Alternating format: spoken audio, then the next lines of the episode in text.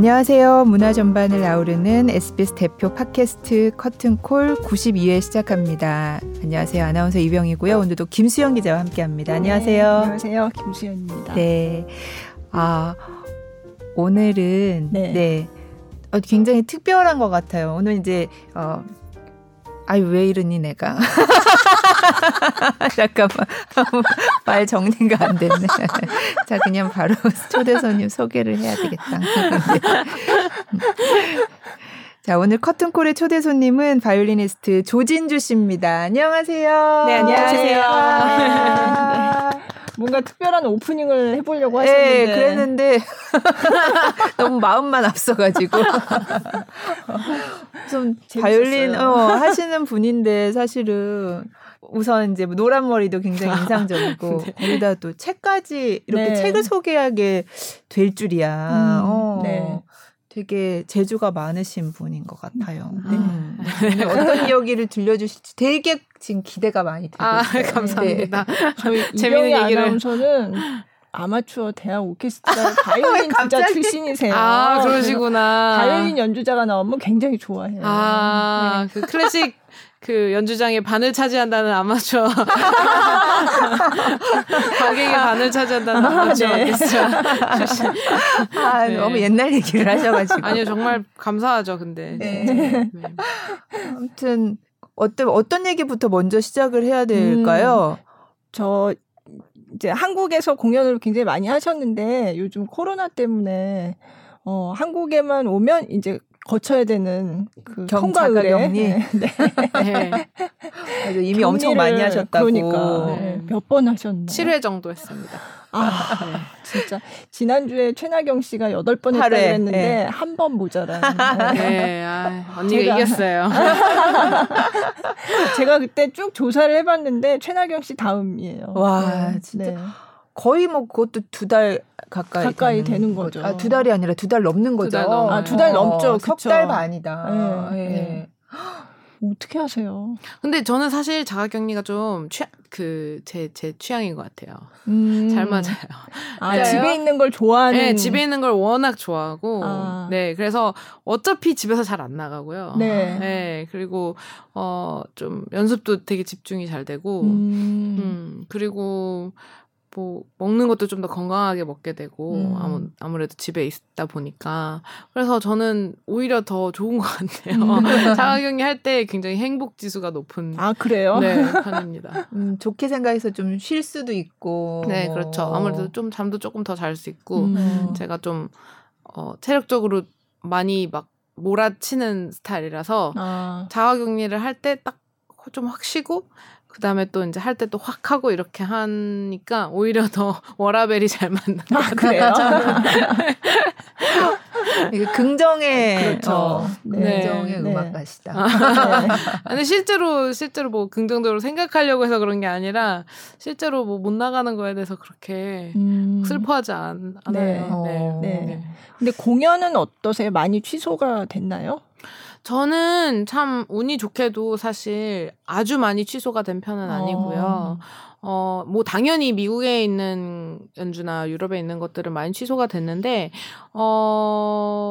좀 운이 좋은 것 같아요. 약간 살짝 완화될 때 갔다가 제가 하고 오니까 바로 봉쇄되고 이랬던 경험이 제가 지금 한 3-4번 있거든요. 네, 네. 그렇다 보니까 좀 운빨이 잘 받았던 것 같습니다. 이번에. 네. 물론 너무 아쉬운 그런 기회들도 많죠. 네, 사실 네. 내년 이제 다음 시즌에 해외 악단이 들어오기로 해서 한국에 그 협연 기회가 굉장히 좀 일생일대의 어떤 기회가 될 수 있는 그런 네. 협연 기회가 있었는데 그게 이제 무산되어서 그런 부분들은 굉장히 아쉽죠. 근데 네. 뭐 모두가 다 지금 이렇게 힘들어하시고 있는 상황에서 저는 굉장히 네. 잘 지내고 있는 것 같습니다. 네.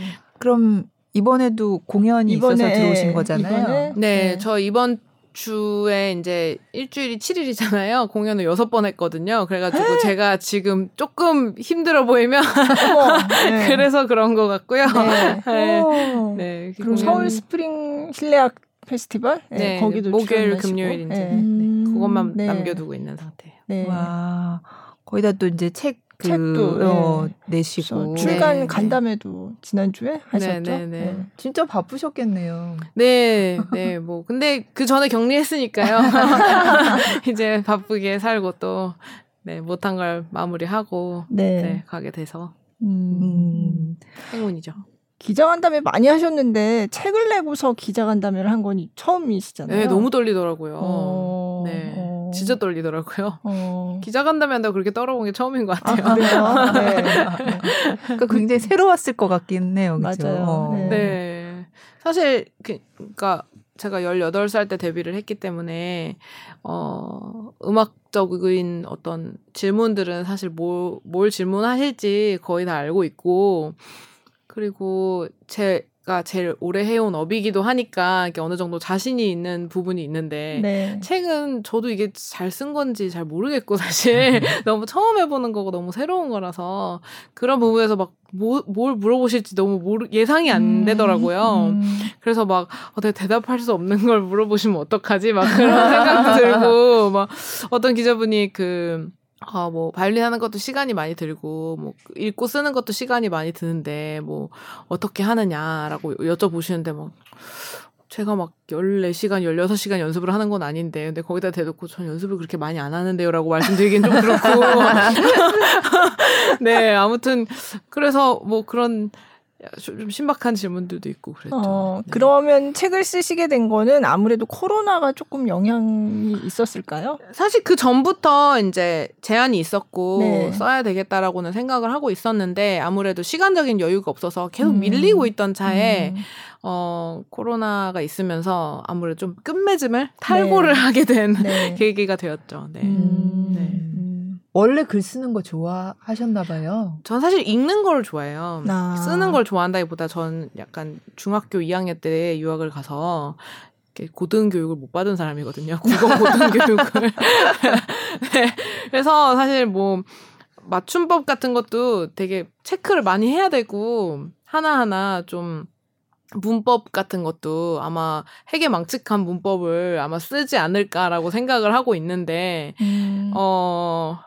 그래서 글을 잘 읽었다라고 말씀해 주시면 저 정말 황송하죠, 사실. 물론 교정을 다 거친 거긴 하지만 굉장히 해괴망측한 그런 건 전혀 없었고 되게 잘 쓰시는 것 같던데요. 다행입니다. 에디터님이 굉장히 좋으셨던 걸로. 그래서 에디터님한테 공을 돌리는 거예요. 진짜 안 돌릴 수가 없을 정도로 고생을 많이 해주셨고, 그리고 읽는 거를 좋아해요. 책 읽는 거를 좋아하고, 그러니까 그냥 텍스트를 좋아하는 것 같아요. 어딜 가도 그러니까 이미지 좋아하시는 분들은 보통 그림만 보시고 텍스트 좋아하는 사람은 텍스트 계속 읽고 있잖아요. 저는 완전 텍스트를 계속 읽는, 그래서 표지판 계속 찾아다니고 저도 명소 이런 데 가면 진짜요? 저도 엄청, 그래서 예전에는 저희 남편이 전단지 오면 전단지까지 다 본다고. 맞아요. 저도 전단지 되게 많이 봐요. 그리고 화장실에 있을 때 샴푸 바틀도 계속 읽어요. 그죠? 진짜. 저도 글자를 좋아하는 것 같아요. 요즘은 눈이 나빠져서. 수정체 늘리는 수술이 있대요, 요즘. 그게 노화가 다 끝나야지 되는 것 같은데요. 그래요? 갑자기. 저희 엄마가 그거 하고 오셔가지고 너무 좋아하시더라고요. 그림을 그리시는데 눈이 안 보여서 하나도 못 그렸었는데 요즘 몇 시간씩 그림을 그리시더라고요. 의술이 새로운 정보를 늘릴 수 있대요. 이렇게 쪼그라든 수정체를 이렇게 늘릴 수 있대요. 글을 좋아하면 그렇게 되는구나. 전단도 보고. 그러니까 뭐든지 그냥 계속 읽고 있는 그런 습관이 있는 것 같아요. 다 봐요, 저도. 전 되게 신기한 게 SNS 같은 경우도 사실 요즘은 이제 인스타를 제일 많이 하니까 인스타 같은 경우 굉장히 이미지 중심적인 소셜 미디어잖아요. 근데 저는 글을 다 읽거든요. 근데 그거를 대부분 안 읽으시더라고요. 그러니까 분명히 밑에다 써놨는데 그걸 또 물어보세요, 댓글로. 맞아요. 그러면은 써놨는데 약간 저는 이렇게 되는 거죠. 저는 텍스트 중심 사람이니까. 근데 그게 되게 신기하더라고요. 그거를 이미지 중심적으로 보시는 분들이 있다는 게. 그래서 그래서 이미지에다가 텍스트를 써서 올리는구나. 그쵸. 그러니까 텍스트를 이미지화해서 마케팅에서 그렇게 쓰는 이유가 그 두 종류의 사람을 다 끌어오기 위해서구나, 그런 생각이 들더라고요. 텍스트만 올리면 안 본대요. 주목도가 확 떨어진대요. 네네네. 안 봐요. 이미지 다른 부류. 네. 다른 부류. 네. 네. 이미지 중심으로 보세요. 그냥 이렇게 사진만 보게 되고. 네네. 네. 꽤 많으시더라고요. 네. 네. 아니 그래서 저는 사실 책을 그렇게 많이 안 읽고 그래가지고 이렇게 연주하기도 바쁘고 연습하시고 그런데 그 기자 질문처럼 언제 그렇게 책도 많이 읽으시고 이렇게 글을 쓰셨나 되게 신기했어요. 네, 근데 그게 저한테는 그냥 되게 즐거운 일인 것 같아요. 그리고 책을 읽는다는 거를 그러니까 말씀하신 것처럼 그러니까 텍스트 자체를 그렇게 많이 밀접하게 가지고 계시지 않으신 분들은 그걸 되게 앉아서 이렇게 책이라는 거는 이렇게 자리를 잡고 마음을 잡고 내가 오늘 책을 읽으리라 이렇게 생각하고 읽는다고 생각하시는 경우가 많더라고요. 근데 저는 사실 막 화장실에 있는 책 다르고 네. 네, 뭐 침실에 있는 책 다르고 한 6-7권을 동시에 읽고 있거든요. 항상. 그래서 뭐 한 페이지가 안 넘어가기도 하고 되게 오랫동안 어떨 때는 또 계속 안 보기도 하고 그냥 그거에 대해서 되게 좀 지나치게 자유로운 태도를 가지고 있는 것 같아서 뭘 계속 읽고는 있는데 그게 뭐 다 연결이 되지도 않고 사실 요즘 재밌게 읽었던 책이 뭐냐 이런 질문도 되게 많이 하시더라고요. 네, 기자 간담회에서. 네. 책이 생각이 안 나는 거예요. 계속 돌아가면서 읽으니까 그런 정말 기억나는 책들은 가끔 있는 일이거든요. 네, 정말 네. 흡입력이 강한 그런 네. 책들이야 읽으면 놓을 수가 없어서 읽게 되는데 그런 책들은 사실 뭐 1년에 1-2권 네, 정도기 네. 때문에 생각이 안 나죠. 아, 이러면서 민망하더라고요. 네. 네. 근데 이 책을 보면, 굉장히 어린 시절에 이제 이 바이올린 해서 이제 같이 하는 뭐 영재들이 모인 학교에서 교육을 받으면서 겪었던 그런 얘기들이 있는데 굉장히 솔직하게 적어 놓으셨다는 느낌을 받았어요. 사실. 네. 네. 네. 막 정말 그러니까 부모님한테 맞으면서 연습을 하고 뭐 네, 이런 네. 아이들 얘기도 써놓으시고 했는데, 네. 그래서 아 이게 음악을 어릴 때부터 그렇게 한다는 게 참 어린 아이들이 그렇게 나는 음악이 나의 천직이야, 나는 이걸로 내 평생을 이것만 해야 돼라고 생각하기가 힘들잖아요, 사실. 근데 그런 친구들도 있어요. 네, 있어요. 네, 네, 그런 친구들도 없지 않아요. 근데 그거는 뭐 굉장히 정말 천재적인 네. 재능을 가졌던 아니면은 뭐 그거에 맞는 DNA를 가졌던 어떻게 그렇게 생겨 먹었는지 모르겠지만 하여튼 그런 아주 희귀한 친구들이고 사실 그런 희귀한 친구들만 모여있는 곳이 예술학교는 아니거든요. 네. 보통의 네. 친구들이 열심히 해서 좋아해서 네. 한 친구들부터 뭐 그냥 다른 거에 별로 관심이 안 가서 그냥 이거라도 하고 있는 네. 친구들까지 굉장히 많은 친구들이 있어요. 그렇다 보니까 이제 어쨌든 선택을 했고 어쨌든 이거를 그래도 선택을 했으니까 잘했으면 좋겠는데 네. 이제 마음대로 안 되면은 부모님들도 좀 손찌검을 하시게 되고 그런 경우도 있죠. 어쩔 수 없지. 예, 부모님들도 사람이니까 열받게 했겠죠 또 저희들이. 근데 사실 굉장히 그 약간 초월적인 인내심을 요구하는 일이긴 해요. 그러니까 네. 거의 사람이라고 할 수 없을 정도의 인내심을 요구하는 일이긴 하거든요. 그래서 네. 보통의 육아와는 좀 다른 분야의 것인 것 같아요. 네. 왜냐하면 부모님의 역할이 거의 제일 중요하기 때문에. 그렇죠. 네. 그래서 그런 부분이 있는 것이고 이제 그런 거는 어두운 이면이고 또 굉장히 좋은 이면들도 많죠. 예술계 전반에. 그리고 사실 시대적인 것도 있는 것 같아요. 제가 뭐 초등학교 다니고 이럴 때만 해도 사실 뭐 몇 대 맞고 이러는데 네, 그렇게 네. 특이한 일은 아니었어서 네. 근데 그 와중에도 또 좀 굉장히 아 저거는 진짜 아니다 싶을 정도로 그런 친구들도 있었고 다양한 네. 그런 친구들은 혹시 지금까지 음악을 하고 있는 친구들이 있나요? 거의 없어요. 네. 그래서 그러니까 저는 그렇게 생각해요. 물론 그때 당시에 그렇게 해서 등수가 잘 나오고 상위권에 있었던 친구들이 있어요. 네. 근데 거의 대부분 그만두더라고요. 그런 친구들은. 네. 그러니까 그게 그냥 폭력은 정당화 될 수 없는 것 같아요. 네. 그러니까 그게 지속적으로 강한 강도로 이루어지는 네. 폭력이라면 정말 어떤 이유에서도 정당화되죠.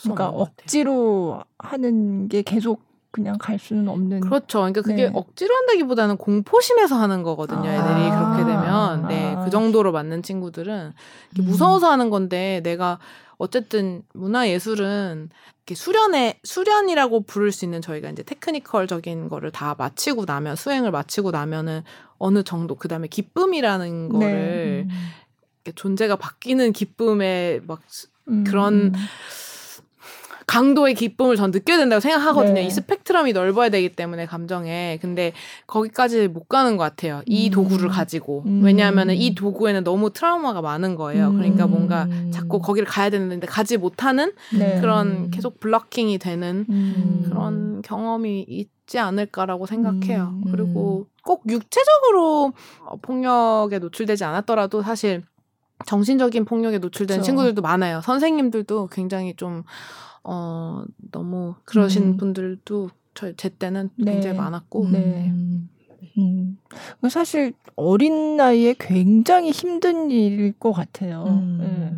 네. 그리고 특히 이제 음악 클래식 음악 기악 하시는 분들은 다 어린 나이에 굉장한 어떤 수준의 테크닉까지 다 갖추는 게 당연한 것처럼 지금 그렇게 여겨지고 있으니까 그런 테크닉을 막 연마하는 단계에서 나는 음악을 하고 있구나. 아, 즐겁다. 이렇게 생각하면서 할 수 있을까?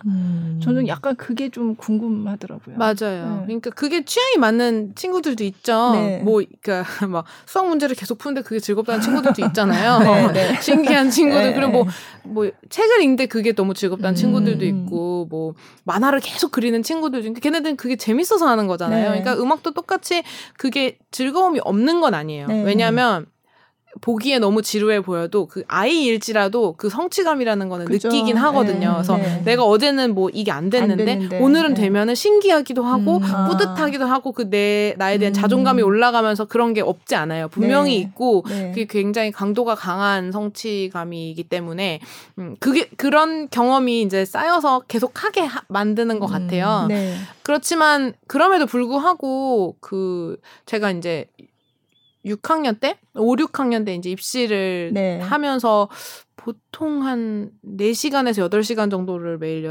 연습했는데 네. 진짜 6학년짜리들 보면 진짜 꼬맹이들이거든요. 네. 요새 아무리 뭐 애들이 조숙하다고 하는데도 굉장히 어리죠. 꼬맹이니까 그때 그렇게 했다고 생각하면 사실 그거는 거의 제가 한 게 아니라 엄마가 하신 거죠. 네.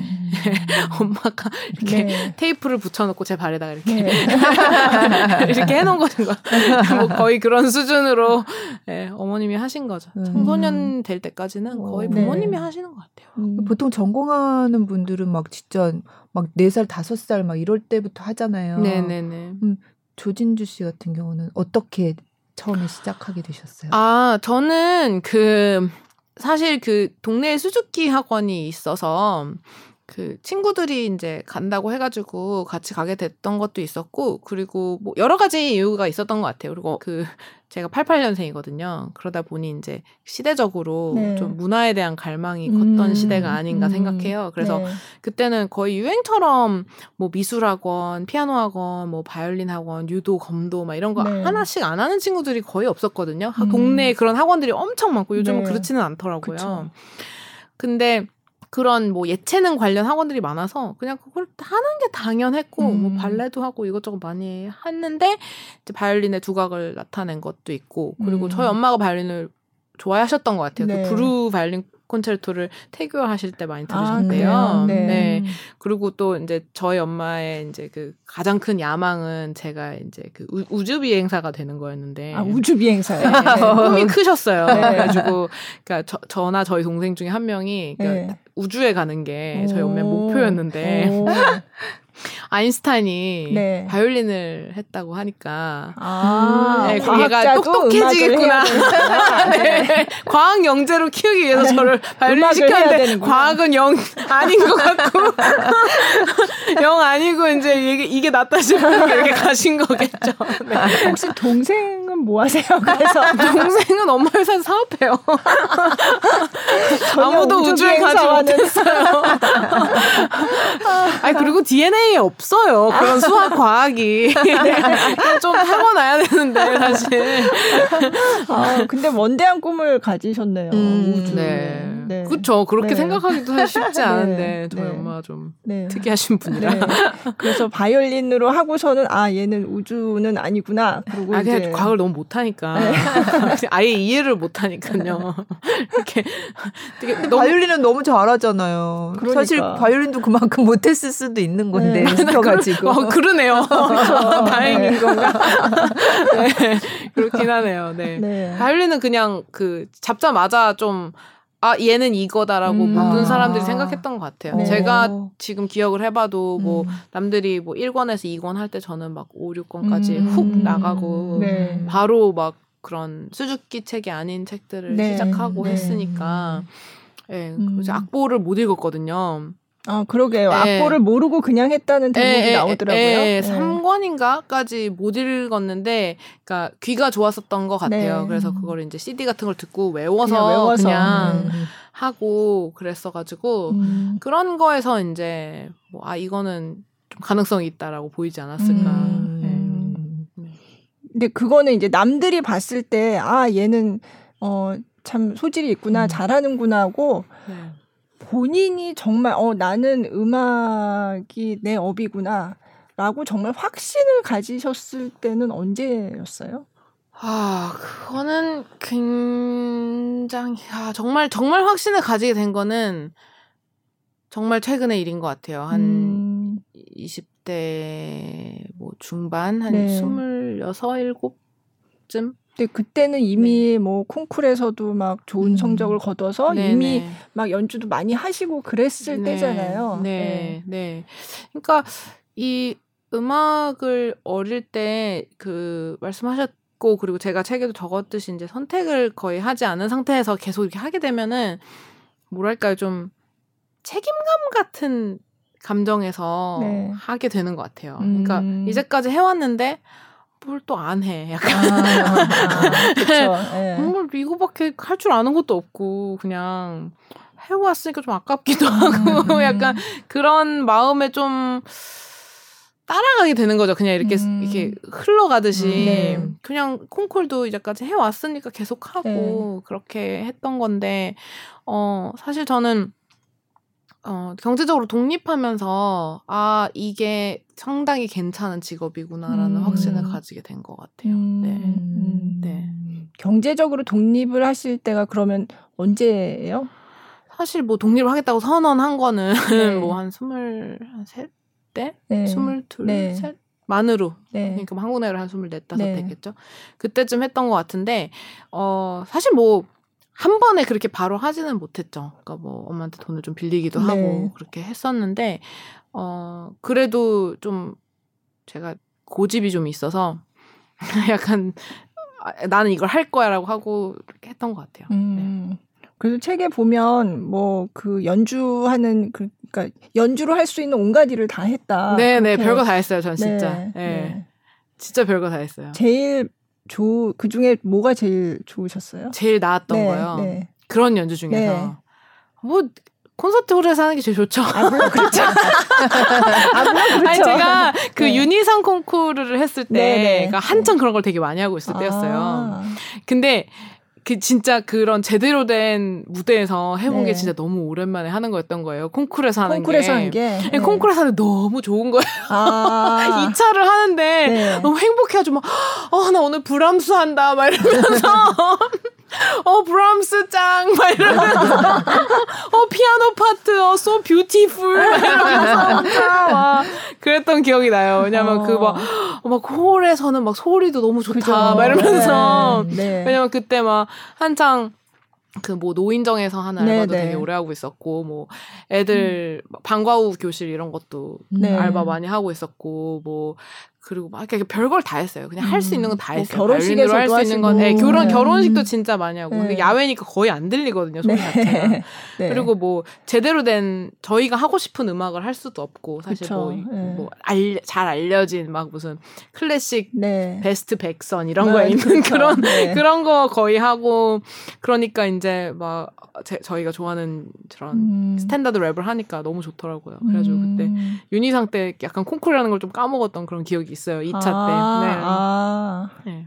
콩쿨이 아니고 그냥 콘서트홀에서 내가 연주를 한다. 너무 좋은 거야. 진짜 좋았어요. 네. 특히 브람스를 하는데 그 브람스 1번이 특히 아름답거든요. 1번 그 레인드롭이라고 하는 그런 소나타인데 거기서 이제 피아노가 다 이렇게 G 마이너로 나면 단다라라 이렇게 선율을 하는데 막 울려 막 이러면서 울려 소리가 울려 이러면서 네 되게 좋아했던 그런 기억이 있어요. 그러면 그때 경험이 이게 내가 음악을 평생을 업으로 네, 하는 게 맞구나. 그걸 어떻게 설명해야 될지 잘 모르겠어요. 그게 왜 그런 마음이 그때 들게 됐는지 사실 지금도 잘 모르겠어요. 근데 그 일을 그러니까 경제적인 독립이라는 거를 하면서 이게 내가 이렇게 돈이 없는데도 이게 중요한 이유라는 거를 제 나름대로는 뭔가 무의식 쪽에서 찾은 것 같아요. 네, 그 전에는 이게 다 무슨 소용이 있나라는 생각이 사실 많이 들었다면 그러니까 그게 저한테는 가장 큰 의문이었거든요. 이게 뭐 바이올린해서 뭐 그래서 뭐 이게 어쩔 건데 이게 뭘 할 수 있는데라는 생각이 들었다면 제가 진짜 돈이 없어도 연습하면 좋더라고요. 네, 그 문화에서 뭔가 나를 다른 곳으로 데려가 주어서 내가 다시 희망을 가질 수 있고 내가 뭔가 다른 세상을 상상하면서 다시 힘을 얻고 이런 힘이 분명히 있다는 것을 처음으로 느낀 거죠. 네, 그 전에는 사실 너무 편했던 것 같아요. 그냥 몸과 마음이 다 너무 편하니까 그게 충분하지 않았다고 느꼈을 수도 있을 것 같아요. 근데 조금이라도 부족한 상황이 되어 보니 이게 정말로 뭔가 물론 현실에 아무 도움도 줄 수 없어요. 예술이라는 거는 아무런 도움도 되지 않아요. 실질적으로 이게 뭐 돈을 만들어내겠어요. 뭐 의식주를 해결하겠어요. 아무것도 안 되지만 그래도 뭔가 다른 것을 상상할 수 있고 내가 이 순간을 견디게 해주는 그런 매개체로서는 충분히 이게 가치가 있을 수 있겠다라는 마음이 처음으로 들었던 것 같아요. 그러니까 제가 위로를 받으면서 그런 뭐 연주에 간다든지 하면서 제가 위로를 받으면서 내가 하는 업에도 좀 프라이드를 가지게 된 것 같아요. 그럼 그 전후가 되게 많이 다르셨겠네요. 네, 많이 달라요. 많이 다른 게 뭐가 제일 다르냐면 연주를 제 돈 내고 가요. 제가 이렇게 소비를 많이 해요. 저는 다 사서 가거든요. 거의 다. 네, 그러니까 이제 그걸 즐기게 됐어요. 그리고 제가 그걸 찾아다니고 그리고 제가 그걸 찾아다니다 보니까 제가 하는 이 업에도 계속해서 프라이드가 있고. 거기 책에도 그런 얘기가 있는데 잠깐만요. 그거 읽으면 이제 한번 읽어보면 몇 페이지에 98페이지요. 네. 이거요. 여기 잘 만들어진 여기 읽어주세요. 제가 작가님이래. 아나운서님이 읽어주시는 게 약간 예술의 힘에 대해서 쓰신 것 같아요. 네, 그렇죠. 네. 하지만 그저 지친 것을 넘어 내 안의 예술적 에너지가 모조리 소진되었다고 느낄 때는 어떻게 해야 할까? 무력감과 함께 자존감이 떨어질 때는 아름답고 따뜻한 종류의 위안을 내 안으로 들이는 것이 참 힘이 든다. 이럴 때는 특단의 조치로 가장 낯선 경험을 찾아 나선다. 도저히 무슨 말일지 모르겠는 책을 읽기도 하고 미간이 잔뜩 찌푸려질 정도로 이해가 안 되는 전위적인 전시를 본다.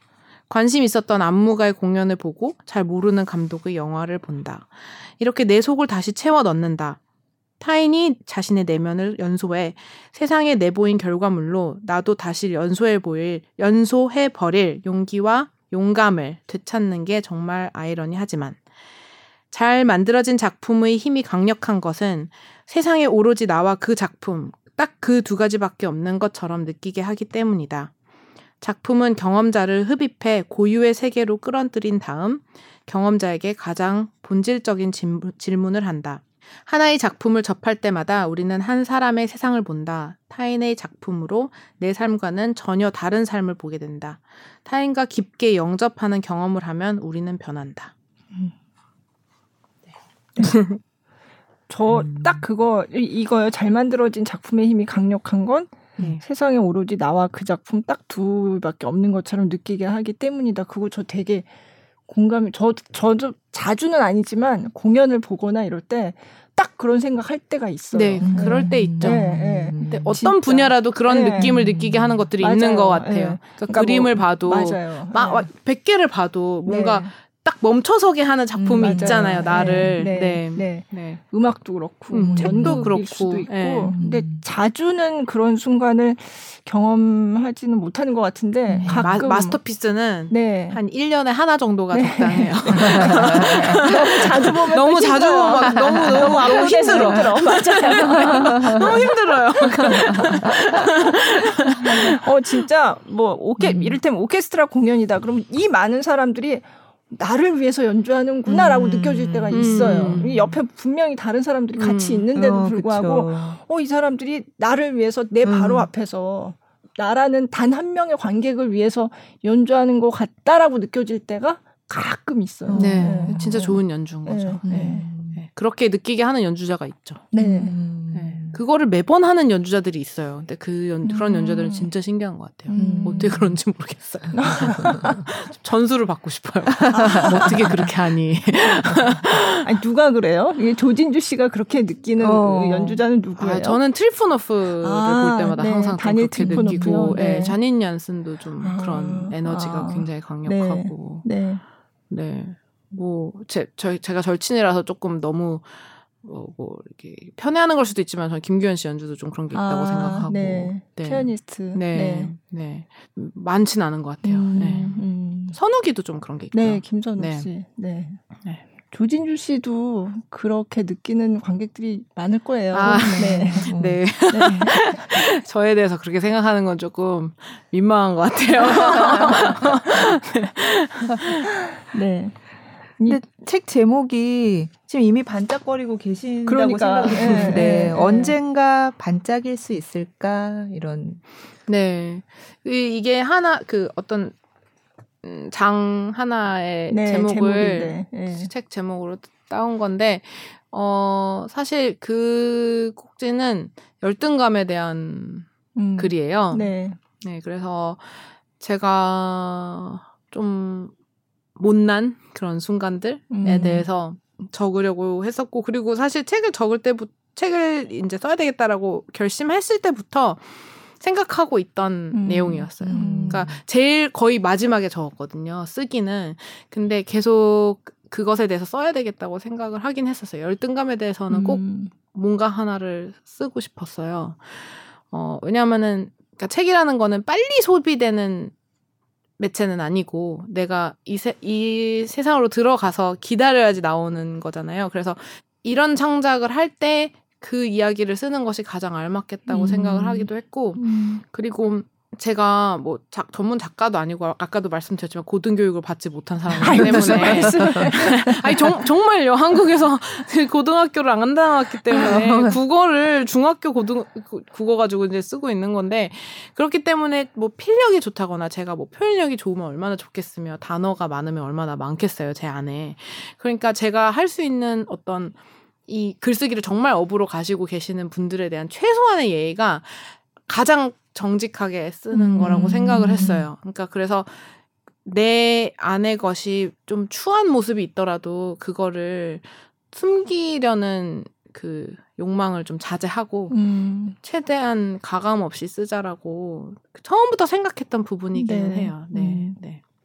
그러니까요. 아까 들어오기 전에도 말씀드렸지만 조진주 씨가 열등감을 느낀다니 그죠? 그러니까 이미 좀 전에 말씀하셨지만 언젠가 반짝일 수 있을까는 이미 반짝이는 사람이 왜 이렇게 얘기를 하지? 라는 그런 생각을 하게 하잖아요. 근데 그럼에도 불구하고 어떤 질투의 감정이라든지 그런 열등감이라든지 그런 거 써놓은 대목이 근데 되게 공감이 가더라고요. 대외적으로 어떻게 빛나 보이던 간에 내가 스스로 빛을 잃었다고 느끼는 순간은 굉장히 다른 문제인 것 같아요. 그러니까 뭐 이거는 정말 뭐 제가 알 수도 상상할 수도 없는 문제였지만 뭐 연예인분들 나오셔서 네. 가장 그 가도를 달리고 있던 그 순간에 자기는 가장 외로웠다 뭐 이런 말 많이 하시잖아요. 네. 네. 근데 그게 그 외롭다는 게 너무 소진이 많이 돼서 그런 것도 있지만 실제로 그거랑 내가 느끼는 나의 모습하고는 상관이 없는 것 같아요. 그래서 그게 너무 간극이 커져버리면 네. 오히려 좀 정신건강 상태가 위험해지지 않나 그런 생각도 하거든요. 네. 그래서 누구나 힘든 순간은 있고, 그리고 내 자신한테 의문을 가지지 않는 사람은 사실 아주 멍청한 사람 말고는 없다고 생각하거든요, 네. 저는. 네. 정말 멍청하면 그런 생각을 안 하겠지만, 웬만큼 생각이 있는 사람이라면 네. 내 자신에 대해서 스스로 의문을 던지는 순간은 반드시 있기 마련이고, 네, 그렇기 때문에 저도 당연히 그런 순간들이 있죠. 전 많아요. 그리고 저는 이루고 싶은 게 많기 때문에 더 많은 것 같아요. 네. 뭘 이루고 싶으세요? 세계 평화 뭐 이런 거. 우주 가는 거랑 거의 비슷한데.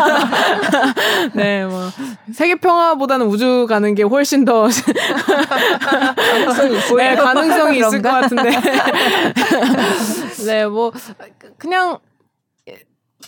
글쎄, 전 오래 하고 싶어서 음악을. 네. 근데 그게 정말 말하는 것보다 너무 어려운 문제이기 네. 때문에 네. 어려울 때가 있죠, 마음이. 네. 네. 그럼 곡을 하나 들을까 하는데요. 네. 뭐 지난번 앨범에 담겨 있었다고. 네. 네. 엘가의 변덕쟁이 여자. 네. 피아노는 김현수 씨가 이 책에도 많이 등장하는. 네. 네. 네. 굉장히 민망해하더라고요.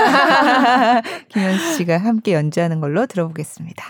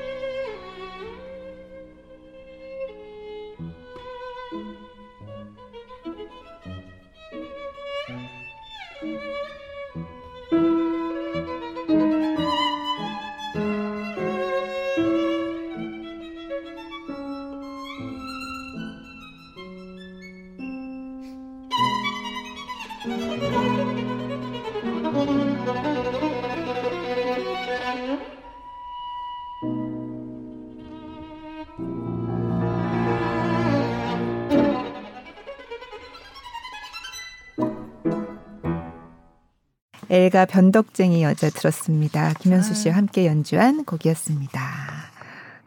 이렇게 또 음악 연주자 모셔놓고 책 얘기 많이 하는 거 그러니까 처음이에요. 근데 책에 또 음악 얘기, 사는 얘기 다 있어서. 그러니까요. 네. 네. 네. 그 코로나 이후에 운동도 이렇게 새롭게 30분 스트레칭 루틴? 네. 네, 아 지금 몇 주를 못했어요. 굉장히 찌뿌둥해요. 네. 네. 너무 바빠가지고 도저히 할 시간이 안 나서. 근데 그거 보면서 저도 사실 바이올린이라는 게 이 악기가 이렇게 하는 게 자세가 굉장히 사실 부자연스러운 자세잖아요. 맞아요, 평소에 맞아요. 쓰지 않는 근육을 이렇게 해가지고 하는. 그러니까 그거 하다 보면 몸에 대한 감각이나 이런 것도 좀 배워야 되지 않을까. 네, 그런 그러니까 생각이 들더라고요. 되게 도움이 많이 되는 것 같은데 네. 예상 밖으로 안 해요. 이게 커리큘럼 같은 거에 이제 추가되어 있지 않고 네. 그리고 근데 정서적으로 이제 음악을 하겠다고 결정하는 친구들이 네. 그렇게 몸 움직이는 걸 좋아하는 친구들이 아니에요. 그냥 앉아가지고 이렇게 가만히 있으면서 네. 뭘 하기 네. 좋아하는 그런 친구들이어야지만 그렇죠. 그렇게 오래 앉아서 뭔가를 계속 할 수 있는 그쵸, 그쵸. 끈기가 그쵸. 어느 정도라도 네. 있는 네. 친구들이지 그게 막 굉장히 액티브하고 네. 막 스쿼트를 1,000개 하고 막 이런 친구들이 음악 하지 않아요. 대부분. 네, 좀 지식적으로 이렇게 지성적인 어떤 스티뮬레이션이라고 해야 되나 자극이 네. 있는 걸 좋아하는 네. 친구들이 하기 때문에 네. 그러니까 뭐 물론 운동도 잘 하고 한 친구도 있겠죠. 근데 네. 이제 전체적으로 봤을 네. 때 움직이기 싫어하고 네. 네, 그렇게 막 액티브한 네. 친구들이 많진 않거든요. 그래서 어느 정도는 이제 해줘야 되는데 저도 사실 거의 이렇게 규칙적으로 한 게 처음이에요. 태어나서 그래서 네, 되게 재밌게 하고 있어요. 네. 그러면 하면서 좀 이렇게 체득하게 되는 게 있을 것 같거든요. 내가 그전에는 자세를 이렇게 했는데 네. 이거보다는 조금 뭐 어느 근육을 쓰면 좋을 것 같고 뭐 네, 이런 뭐 테크닉적으로 네. 있다기보다는 네. 그냥 안 아프게 되는 방법을 좀 터득한 것 같아요. 그러니까 네. 이런 식으로 내가 계속 이렇게 하고 있으면 또 아프니까 지금 살짝 이렇게 해가지고 해야지 뭐 이런 생각도 많이 들고 그다음에 뭐 약간 뭐 허리가 좀 아프기 시작하면은 아이고 조금 힘 주고 해야 되겠다 이러면서 하고 그냥 네. 그 정도는 되게 도움이 많이 되는 것 같아요. 그리고 이제 연주 후에 항상 저는 너무 아팠는데 통증이 좀 사라져서. 어디가 아프세요? 저 어깨가 그렇게 아파요. 이게 어깨라기보다 날개뼈라고 네네. 하죠. 날개뼈 중간 네. 지점이 되게 네. 아픈 경우가 많은데 이제 거기 안 아픈 지 좀 오래됐어요. 이제. 네. 그렇구나. 며칠 전에 목에 담이 오더라고요. 아, 네. 어제 그랬구나. 네. 어제 목이 갑자기 담이 와가지고 이렇게 안 움직이는 거예요. 연주해야 되는데. 어떡해요? 그냥 뭐 풀었죠, 뭐 그냥. 아픈데 그냥 하는 거죠. 그러니까 바이올린 진짜. 연주하시는 분들은 목이나 어깨나 이런 데가 안 좋을 것 같고 그죠? 그러니까 생각해보니까 그런 것도 좀 음악을 가르치는 학교에서 그런 것도 좀 배워야 되는 게 아닌가? 이런 생각도 들더라고요. 네. 실제로 보니까. 이제 정말 학생들의 어떤 그 인저리를 네. 좀 막아보고자 하는 선생님들도 많으세요. 그래서 네. 그런 쪽으로 많이 하려고 하는데, 근데 사실 저희가 욕심이 나서 또 선생님이 이렇게 하지 말라 그래도 하는 경우도 있고, 그리고 어떨 때는 그냥 이거를 잘 배울 때까지 좀 콩쿨 같은 걸 안 하고 쉬어야 되거든요. 네. 네. 근데 이제 한국에서는 구조적으로 매 학기마다 시험이 있기 때문에 참 그렇게 해서 내 몸을 잘 알아가고 이게 뭔가 시간이 되게 필요하거든요. 1년 정도 내가 정말 그거에 대한 프로젝트만 가지고 네. 뭔가를 준비하는 이 과정과 네. 내 몸을 알아가고 이렇게 정말 이렇게 내면적으로 집중을 하고 이런 과정이 굉장히 다르거든요. 네. 그래서 뭔가를 좀 준비하는 과정이 한 1, 2년 정도는 없어야 하는데 그거를 매 학기 하다 보니까 그렇게 할 수 있는 시간이 없어요. 우리나라에서는. 구조적으로. 네. 그래서 저는 중학교 때는 실기시험을 1년에 한 번만 봐도 충분하지 않나 그렇게 생각하긴 하는데 네. 아니면은 뭐 1학년 때 한 번, 3학년 때 한 번 네. 뭐 이런 식으로. 네. 아니면 1학년 때는 안 보고 2, 3학년 때만 본다든지. 한 학기에 한 번씩 보나요? 네, 한 학기에 한 번씩. 중간고사, 기말고사 이런 건 아니고. 아, 그건 아니고 이제 기말고사 아니고. 때만 보죠. 네, 네 매 학기. 근데 진짜 피 말릴 것 같아요. 네. 곡이 막 엄청 많지는 않은데 네. 이제 또 그런 부분도 있죠. 아무래도 곡을 오래 할수록 그 뭐라 하죠? 컴포트 레벨이 올라가니까 네, 네. 그거에 대해서도 또 이제 오래 붙잡고 있을수록 다른 곡들을 또 많이 못 배우고 그래서 레퍼토리가 좀 적고 고등학교 네. 졸업할 때쯤에 보면 한국 네. 친구들이 굉장히 잘하는 거에 비해서 레퍼토리가 좀 적고 그렇다 보니까 음악적인 지식이 좀 부족하고 좀 그럼 해외에서는 그런 경우에 어떻게 하나요? 해외에서는? 어떻게 보면 좀 시스템이 없다 싶을 정도로 그냥 애에 맞춰서 선생님이 1대1로 그냥 네. 하시는 거죠. 네. 그러니까 어느 정도 가이드라인은 있죠. 이 곡 네. 다음엔 이 곡 하는 거, 이 곡 다음엔 네. 이 곡 하는 건데 걔가 만약에 이걸 못 배우면은 그 곡을 좀 오래 하는 거죠. 근데 그 아이들마다 어떤 곡에서 트이느냐가 좀 달라요. 네. 왜냐하면 네. 또 정서적으로 나하고 좀 네. 내가 좀 좋아하는 그런 네네. 곡일 때 아이들이 좀 성장할 수 있는 그런 계기가 되기도 하고 네. 어떨 때는 내가 이 곡을 처음 할 때 선생님이 시켜가지고 막 어거지로 했는데 내가 뭔가 이 기쁨을 발견했을 때 또 그때 성장하기도 하고 그러니까 아이들마다 그 트이는 곡이 좀 다르거든요. 네. 그러니까 이제 그거를 막 천편일률적으로 이렇게 막 모차르트 다음에는 뭐 하이든 다음에는 뭐 브루 뭐 이렇게 네. 하기에는 조금 한계가 분명히 있죠. 그건 네. 고쳐져야 된다고 생각해요. 그럼 조진주 씨는 배우는 과정에서 무슨 곡을 할 때 내가 이건 내가 트이는 것 같아 그런 게 있었어요? 저는 좀 20세기 곡 할 때 네, 그랬던 것 같아요. 아, 그렇구나. 네, 네. 20세기 곡을 근데 불행히도 20세기 곡을 관객분들이 좋아하지 않으세요. 제가 잘할 수 있는 거는 인기가 없는 곡들이에요. 그래서 네, 그래서 저는 좀 낭만 곡들이 좀 간지러워서 그러네. 네, 네. 너무 간지러워요. 저는 그게 민망해요. 너무 그 정서 자체도 그렇게 좋아하지 않아요. 저는 막 제인 오스틴 굉장히... 이런 거 아니었거든요. 네, 막 네. 그런 거 별로 좋아하지 않아요. 막 로맨틱한 그런. 근데 사실 되게 이 낭만적인 감성을 좋아하시는 분들이 클래식을 많이 좋아하시거든요. 네. 근데 저는 낭만적인 사람은 아니거든요, 사실. 거의 건조하다고 볼 수 있는 사람인데 그러다 보니 좀 간극이 있죠. 그럼 많이 연주하시는 게 근데 그래도 낭만 시대의 곡 굉장히 사랑받는 레퍼토리잖아요. 그렇죠. 연주해달라고 요청도 아마 그쪽으로 많이 올 것 같고. 네, 거의. 네, 그렇죠. 네, 네. 그럼 어떻게 하세요? 해야죠, 뭐. 입금되면 하는 거예요. 입금되면? 입금 전에 연습하고 입금 후까지 기다리는 거죠. 연주를 해야 입금이 되니까. 아, 20세기도 사실 지난 세기잖아요. 그러니까요. 네. 네. 저는 답답한 부분이 있죠. 그럼, 그러니까 20세기라고 해도 그래도 조금 관객들이 그래도 좀 많이 듣고 이런 곡들이 있지 않나요? 그래도? 20세기 근데 이제 전반적으로 그 클래식에 특히 우리나라에서는 클래식에 끌려 하시는 분들은 그래도 차이콥스키, 베토벤, 브람스를 좋아하세요. 네. 네. 네. 네. 근데 저는 좀 별로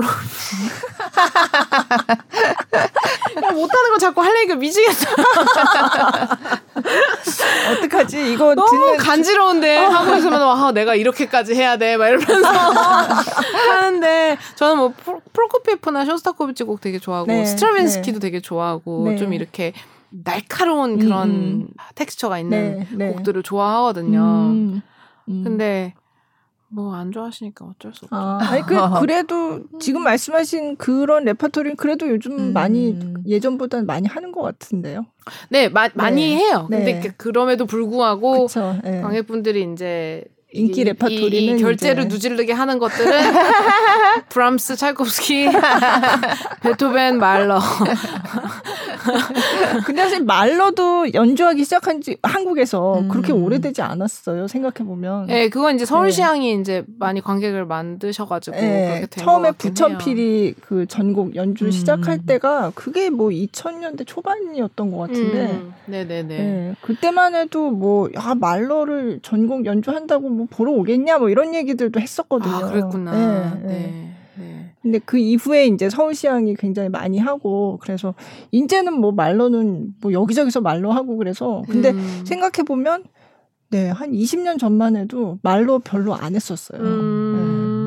네.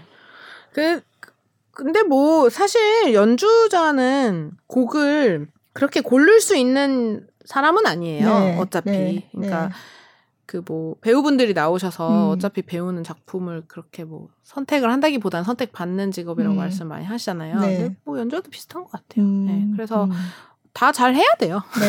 네, 다 잘 해야 돼서 이제 그거에 따른 뭐 기술이라든지 감성이라든지 네. 이런 거를 감성. 네. 저하고 막 동일할 필요는 없잖아요. 네, 제가 연주하는 네. 곡이. 그러니까 뭐 없는 거라도 단전에서 끌어올려서 이렇게 하고 나는 낭만적이다 막 이러면서 이렇게 나는 여성스럽다 막 이러면서 하는 거죠 뭐.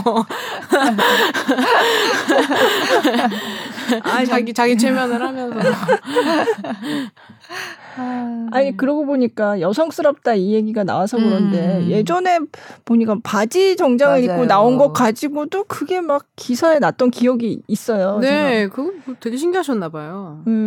별말 안 했는데 다들 헤드라인을 그걸로 뽑으셨더라고요. 그냥 바지를 입었더라라고 네. 누가 말씀을 하셔서 네. 아, 네 입어보니까 편하더라 했는데 그게 막 바지만 입는 사람처럼 저 치마도 입는데 네, 맞아요. 네. 네, 입어보니 어떤 그런 그러니까 힘이 솟는 듯한 그런 경험은 있었어요. 그러니까 이 좋은 걸 남자들만 입고 있었단 말이야. 그러니까 그 생각도 못했거든요. 그 전에는.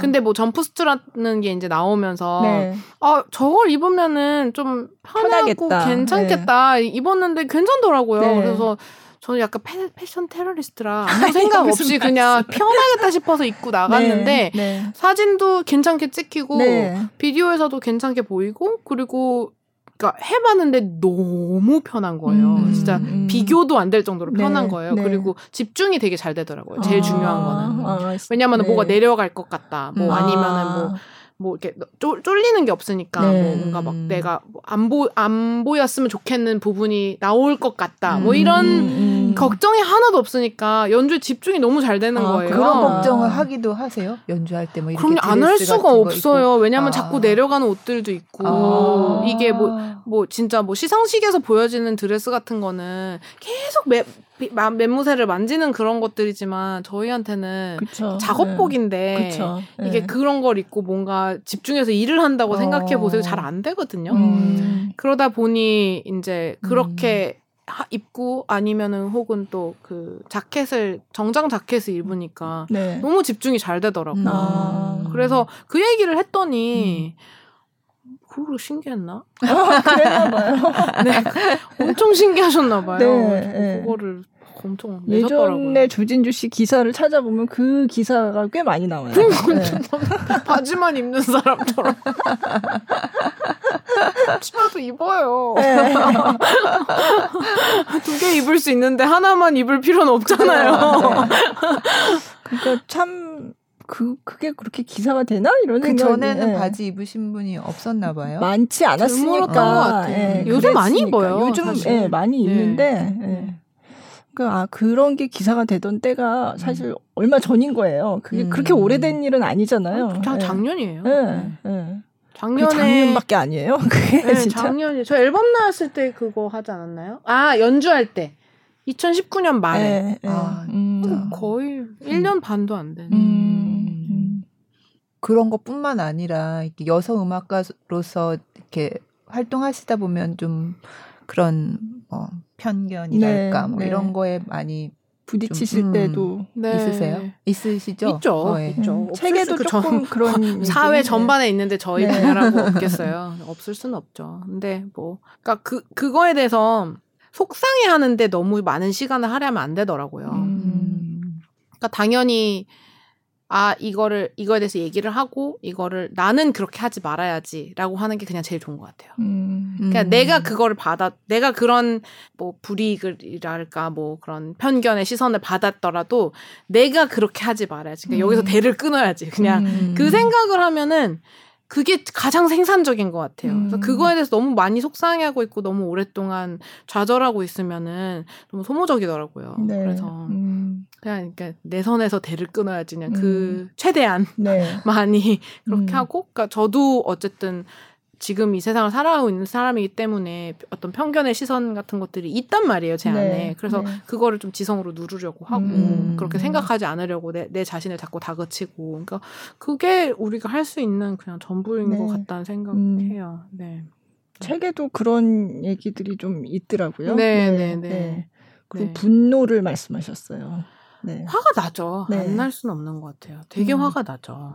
근데 화가 안 날 수도 없고 안 내려고 해도 아까 네. 아까 저희 무슨 가공 얘기를 하다가 뭐였죠 아까? 저기 삶이 그대를 속일지라도 슬퍼하거나 노여워하지 말라라는 시가 있잖아요. 네, 그리고 네. 그거에 곡을 붙인 이제 노래 가곡도 있고. 네, 뭐 그 얘기를 하셔서 네. 제가. 삶이 그대를 지치게 하면 화를 내야지. 화를 내고 잠을 자고 그 다음날은 그냥 세상을 살아가야지. 뭘 노여워하지도 말고 화도 내지 말래. 너무 정신건강이 안 좋은 소리 아닌가요? 제가 그렇게 말씀드렸었거든요. 그러니까 화 나니까 화내고 그냥 아이씨 화나네? 진짜 짜증나. 이러고서 네. 화내고 그 다음날엔 그냥 그러면 뭐 어쩔 수 없지 뭐. 이제 이런 걸 어떻게 해. 그러고 내가 할 수 있는 걸 하고. 네. 그게 제일 좋죠. 그거는 푸시킨이 옛날 사람이라서. 푸시킨의 시죠. 네. 그 시대. 그 시대 너무 라떼는 이다 진짜. 네. 너무 이다. 진짜.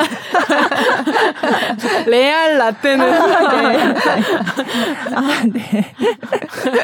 그래서 책에도 보면 뭐 실패는 성공의 어머니라고 하는데 그게 아니고 분노가 성공의 어머니라고 생각한다. 그런 대목이 있더라고요. 네, 동기부여는 분노가 많이 되는 것 같아요. 저는 네. 그러니까 실패는 그냥 좀 사람을 작게 만드는 것 같고요. 화가 나면은 저는 되게 원동력이 생기더라고요. 막 욕하면서 막 네. 바꿀 거야 말면서 뭔가 막 하게 되고 막. 그쵸, 여기서 멈출 수 없어 막 이러면서 막 연습하고 막 화라는 것 자체가 뭔가 에너지가 있는 거잖아요. 그런가요? 네, 네. 그럼 그러네요. 너무 좌절하면 또 네. 화도 안 나죠. 네, 네. 그냥 그쵸. 뭐 실패했는데도 뭐 그런가 보다 뭐 이렇게 하면 안 되는 거니까. 그렇죠. 네, 네. 분노. 맞아요. 그 실패에 대한 분노도 있지만 그냥 어떨 때는 제가 뭐 잘 됐더라도 그 시츄에이션이 굉장히 찝찝할 때도 많거든요. 네. 그럴 때도 조금 이건 아닌데 싶지만 좀 그렇죠. 네. 네. 네. 이제 삶이 그대를 속이면 화를 내는 걸로. 네. 맞는 말 같아요. 화 내야지. 아니 속임을 당했는데 가만히 있으면 화도 못 내나? 내가 무슨? 웃기네. 러시아 극작가도 웃기네. 자기네들을 막 살인하고 막 그랬으면서 거기서 나는 화도 못 내나? 걔네는 너무 그래서 막판에 그러니까 속병 나서 막 살인하고 막 그러는 거 아니에요? 네. 그러면 곡을 한 곡 더 들어보는 걸로. 네, 피아졸라의 부에노스아이레스 사계 중에서 겨울 부산 시향과 함께한 연주 들어보도록 하겠습니다.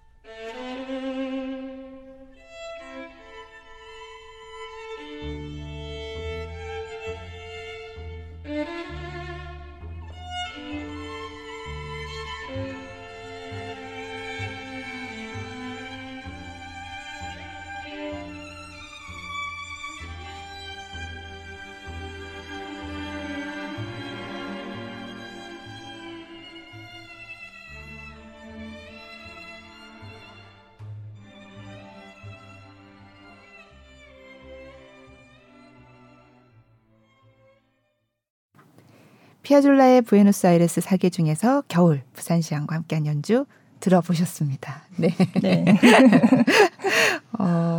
악기를 지금 꺼내 놓으셨는데, 네. 우와. 제가 좀 보여달라고 부탁드렸어요. 이 귀한 네. 악기를 이렇게 앞에서 보다니. 이거는 어느 집안의 바이올린인가요? 네, 그 가르네리 집안. 가르네리 집안의 네. 아, 네. 네, 악기인데. 네. 그 흔히 델제수라고 불리는 그런 그 악기는 아니고요. 그분의 네. 아버님이 만드신. 네.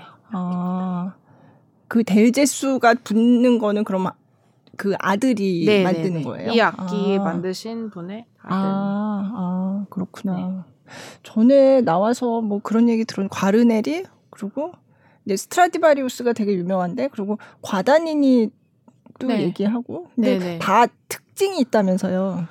네, 있대요. 네. 저 잘 몰라요. 네. 그거는 좀 그 악기 자체에 되게 관심 있는 친구들이 있어요. 네, 저는 좀 사실 이 악기를 제가 운이 굉장히 좋아서 네. 어릴 때부터 쓰게 되어서 다 이렇게 스폰서를 받았기 때문에 네. 굉장히 후원을 해주시는 네. 굉장히 운이 좋게 쓰고 있는 거라서 네. 그거에 대한 결핍이 없어서 제가 별 생각이 없는 걸 수도 있는데 네. 아무튼 별 생각이 없습니다. 네, 그래서 그냥 뭐 소리 나면 됐지 뭐 약간 조금 혹시 그럼 이거를 하다가 다른 악기를 써보시면 그럼 아 이건 뭐가 다르구나 이런 걸 느껴지세요? 네 확실히 뭐 그러니까 이 악기가 사실 이분이 만든 악기 중에서도 굉장히 보존이 잘 된 악기라고 네. 저는 들어서 네.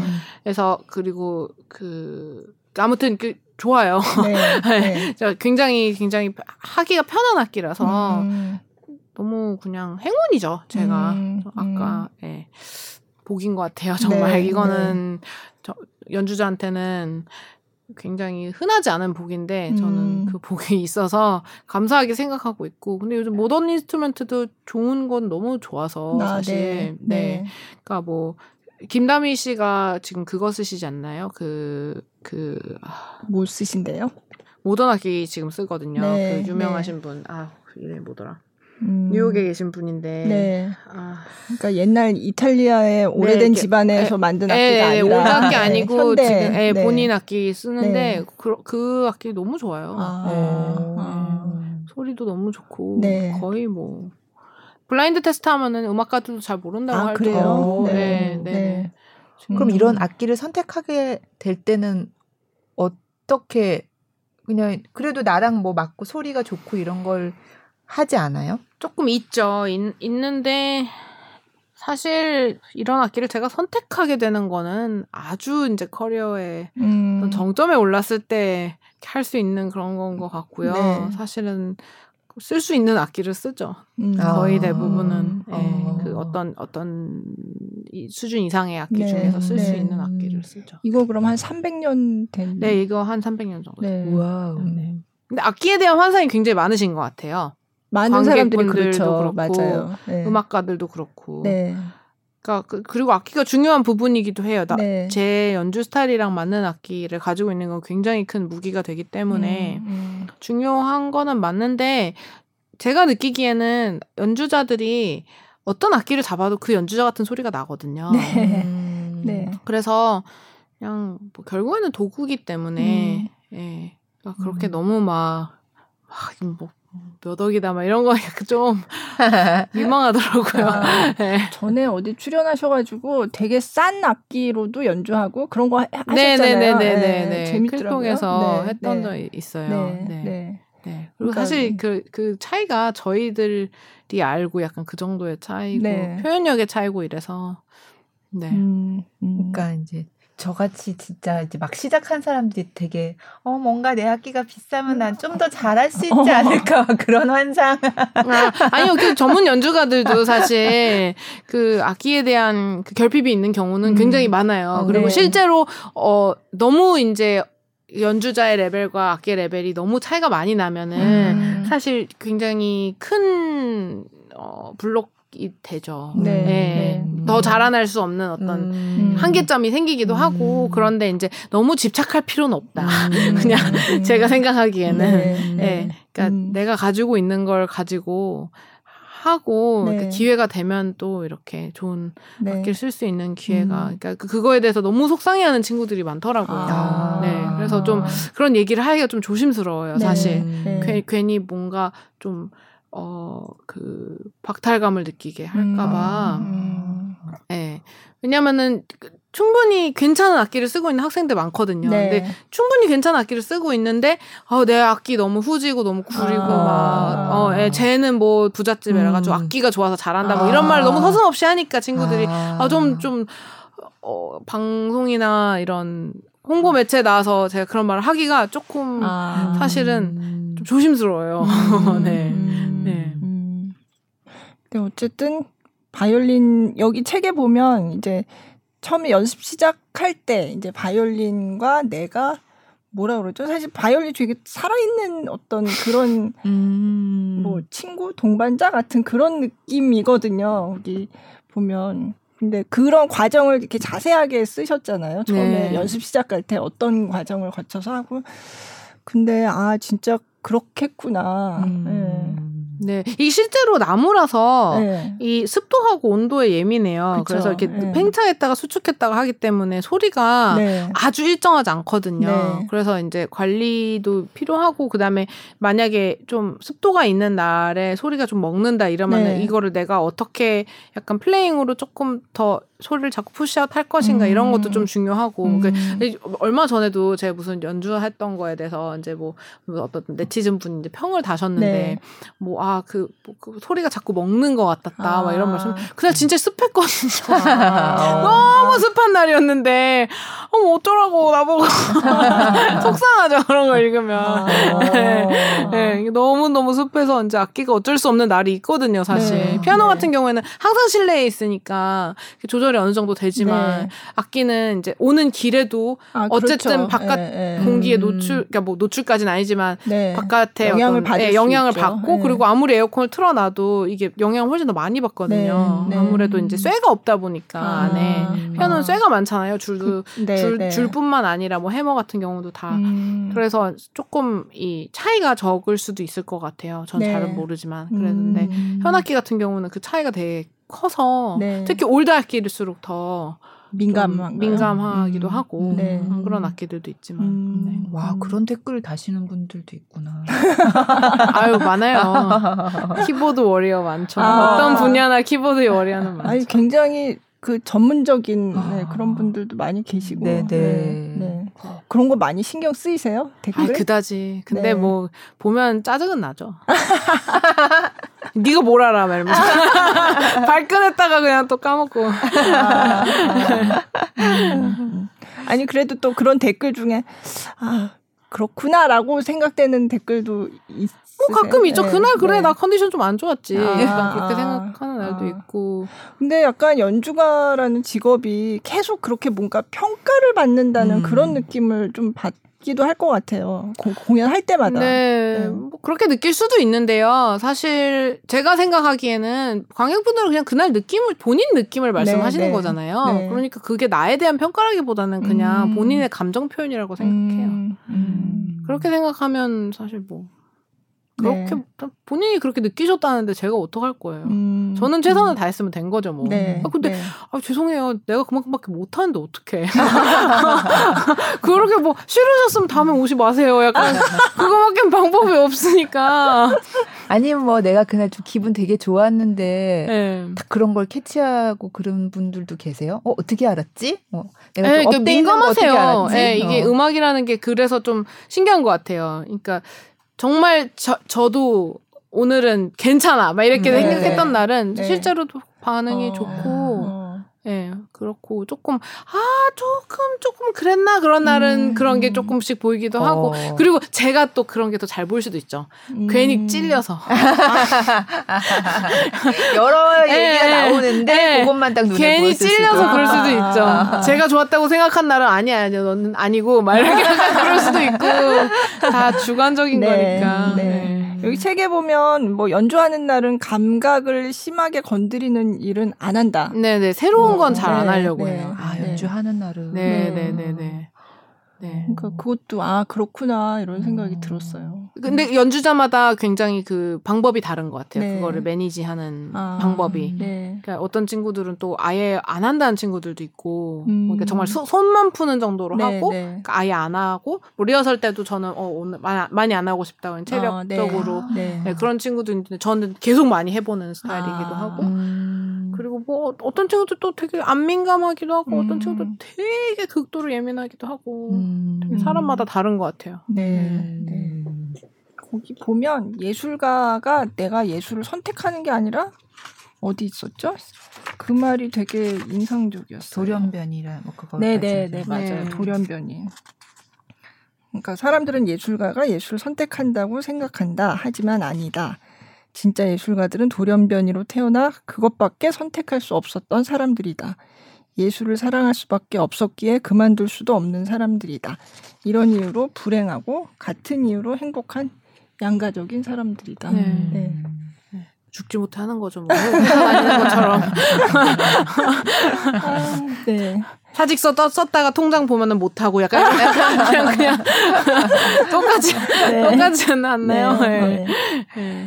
그러면은 앞으로 계획이나 또 오늘 나오셔서 뭐 소감이나 네, 네, 이런 것들 얘기해 주세요. 네, 아 저는 이제 그 서울 스프링 페스티벌이 제가 1년 중에 굉장히 기다리는 일 중에 하나라서 이제 강동석 선생님이 음악 감독으로 계시는 네. 서울 스프링에 이번 주에 참여할 예정이고요. 네. 그리고 그 다음에는 미국으로 돌아가서 이제 제 음악제인 앙코르 음악제를 또 6주 정도 진행할. 찾아서 보니까 굉장히 다채로운 프로그램. 네. 예술 감독이십니다. 네. 네. 부끄럽지만 네. 굉장히 흥미로워서 네. 한국에서 했으면 갔을 텐데. 네, 네. 한국에서도 미국이어서 네. 아쉽다. 네, 나중에 또 한국에도 네. 부지점이라 그러나요? 네. 네, 확장해서. 네, 확장을 네네. 할까요? 네.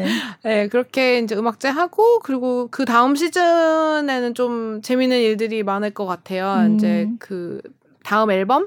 이 생쌍으로만, 생쌍의 음악으로만 채워진 다음 앨범이 11월에 나오고, 11월에 네. 앨범이 나오기 전에 그 녹음을 같이 했던 파리 앙상블과 함께 한국에서 전국 투어도 할 네. 예정이고요. 네. 그리고 연말에는 파리에서 데뷔도 할 예정이어서, 네. 재밌을 네. 것 같습니다. 네. 다음번에 한국에 오실 때는 격리를 안 해도 되기를 바라면서. 네, 저도요. 아마 네. 백신 맞을 수 있을 것 같아서 미국에서 네, 안 해도 되길 간절히 바라면서. 막 앞으로 글도 계속 쓰실 거예요? 아, 그 부분도 많이 물어보시더라고요. 근데 지금은 제가 할 얘기를 다 썼다는 생각이 들었거든요. 전 탈고하면서 그래서 아직은 계획은 없고 만약에 또 뭔가 또 쌓이게 되면은 언젠가는 또 쓸 수도 있지 않을까 생각해요. 네. 네. 아, 오늘 뭐, 너무 즐거운 시간이었고요. 예. 오늘 마지막으로 또 준비해 오신 곡이 파가니니의 칸타빌레. 예. 이거는 어떤 앨범에 들어가 있는 곡이에요? 아, 이 앨범도 제 저번 앨범인 라 카프리슈스라는 앨범에 들어가 있던 곡이고요. 굉장히 서정적인, 원래는 기타 반주로 연주되는 곡인데, 이제 저는 피아노와 함께 연주했던 그런 곡입니다. 네. 오늘 이 곡 마지막으로 들으면서 또 보내드리도록 하겠습니다. 나와주셔서 정말 감사합니다. 네, 제가 감사합니다. 저희는 다음 주에 뵐게요.